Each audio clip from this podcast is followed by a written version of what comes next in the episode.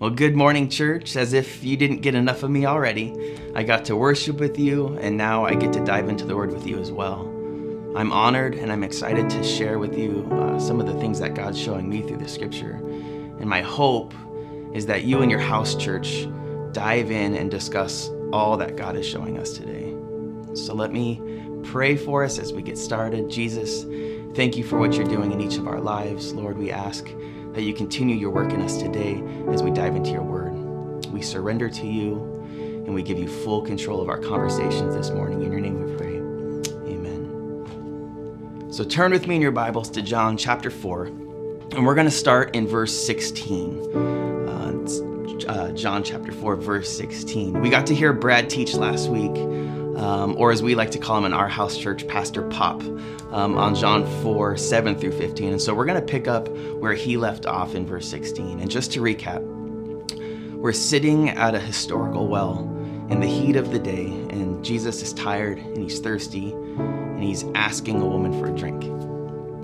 This was a Samaritan woman uh, that no Jew would talk to, and culturally, a man wouldn't speak to a woman in public like this. Um, it wasn't a law, but it was very uncommon. So Jesus talks to her about this thing called living water, and she asks for it. And boy, was she about to get it.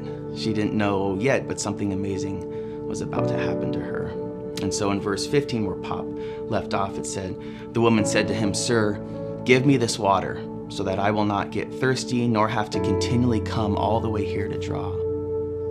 So, how does Jesus respond after she asks for this living water? And here we pick up in verse 16. It says, At this, Jesus said, Go, call your husband and come back.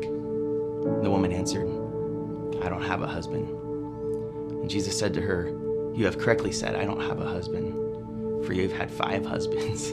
And the man you're now with, um, the man that you're now living with, is not your husband. You have said this truthfully. The woman said to him, Sir, I see that you're a prophet. Our fathers worshipped on this mountain, but you Jews say that the place where we ought to worship is in Jerusalem at the temple. And Jesus replied, Woman, believe me, a time is coming when God's kingdom comes, when you will worship the Father neither on this mountain nor in Jerusalem. You Samaritans do not know what you worship. We Jews do know what we worship, for salvation is from the Jews.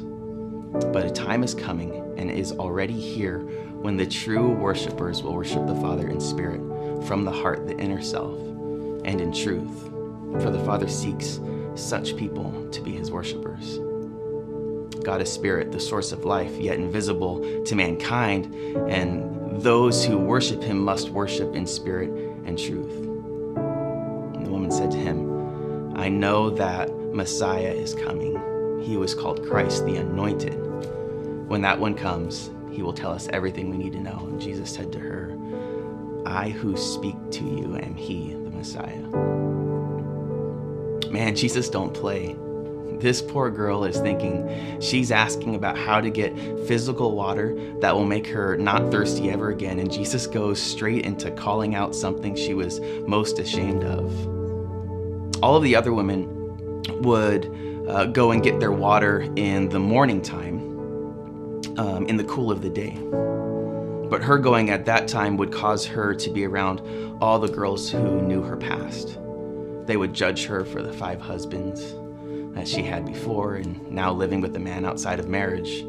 It's a lot of shame and guilt, especially in those times. You see, she is looking for freedom from her shame and her guilt, freedom from her sins. And in her mind, this living water would give her away from not interacting with the people that were looking down on her. Kind of like saying, I don't want to feel this shame, but I don't want to change either. You know, I don't want to change what I'm doing, so I just won't hang out with those people. It's like she's just sitting on the sidelines of truly living. You know, but Jesus is offering a greater freedom. She was like, okay, you must be a prophet. You just read my mail. This is getting real very quickly.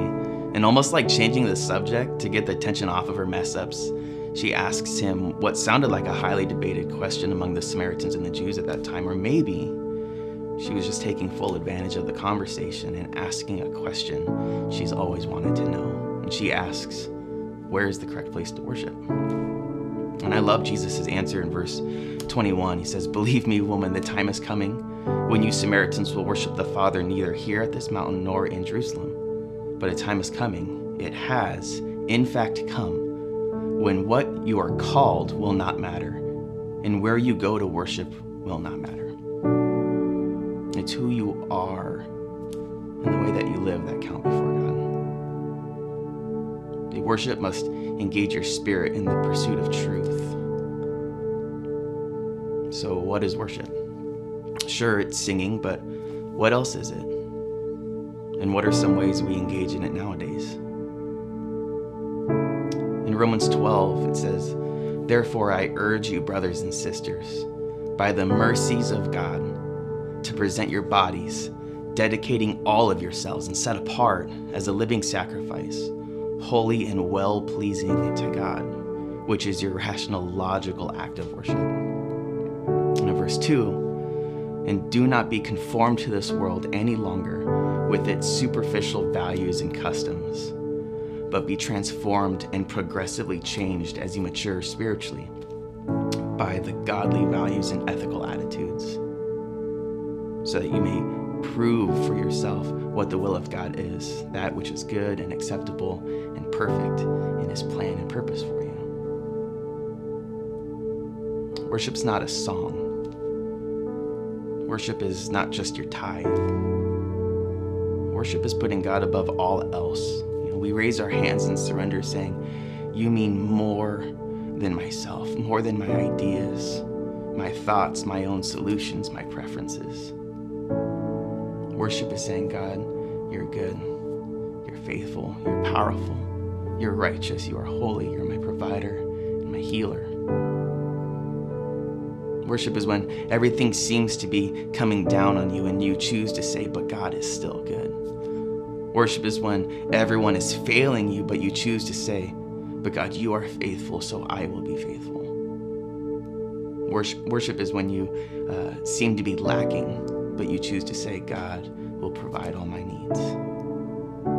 I'm, I'm sick, but you choose to say, God, you're my healer and I trust you. See, she was asking, Where do you worship? Like, where's the magical place that we find freedom?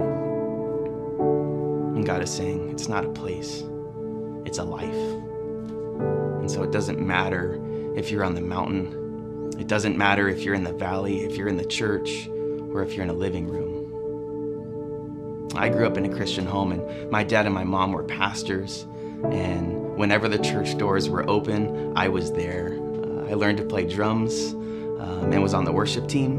Um, here at this church, when I was nine years old, uh, I was saved and I had a huge heart for worship. Uh, I love lifting God's name up. I have no problem kneeling before Him. But living in a fallen world will take its toll on everyone in it. And when I was around 17, my family fell apart and my biggest role model left our house and left me with a lot of questions and a lot of anger, a lot of anger towards God. I mean, a God that we all serve, so how could this happen? And I remember being so upset, I stopped talking to God and I stopped listening. And I cried a lot. And I missed the comfort that I felt in worship when I lifted his name up. I remember my prayer one night before I went to sleep. I said, God, I want to want to know you again. And when I woke up, my heart was healed and I woke up alive again. God started showing me who He was to me, not my mom's God, not my dad's God, but God Himself. And it wasn't because I said some magic words, it was because I was just being honest. And I was pressing into knowing the truth. It says that these these kinds of worshipers is the ones that God is seeking. You know, people that are willing to be honest, um, people that are willing to to ask questions in search of the truth, are willing to make changes, not just wanting to seem good, but to like actually be good. In verse 25, the woman says, uh, she doesn't know about all that, but I do know that the Christ is coming, and when he does, he'll tell us everything we need to know. And in in verse 26, Jesus says, I am He. I am the Messiah. I'm the Christ. In other words, I'm telling you, this is how it is. Maybe you're living, but you're not yet truly alive. Maybe you're so hurt and burdened and you're, and you're in survival mode that the hardness of your heart won't allow you to surrender certain parts of your life. Maybe start with my prayer God, I, I want to want to know you. Or God, I want to want to trust you. Because right now uh, I don't, you know, but I know that I should. I know that I can. And I know that you're good. And so I pray that this was helpful. It's not easy for us to put ourselves out there for the whole church to see. Um, but if I can do it, you can too. So be honest with where you are. Ask, seek, knock, and He will answer you. It was my joy to be here with you today. I pray blessings upon you and each house church that's about to meet today. We love you.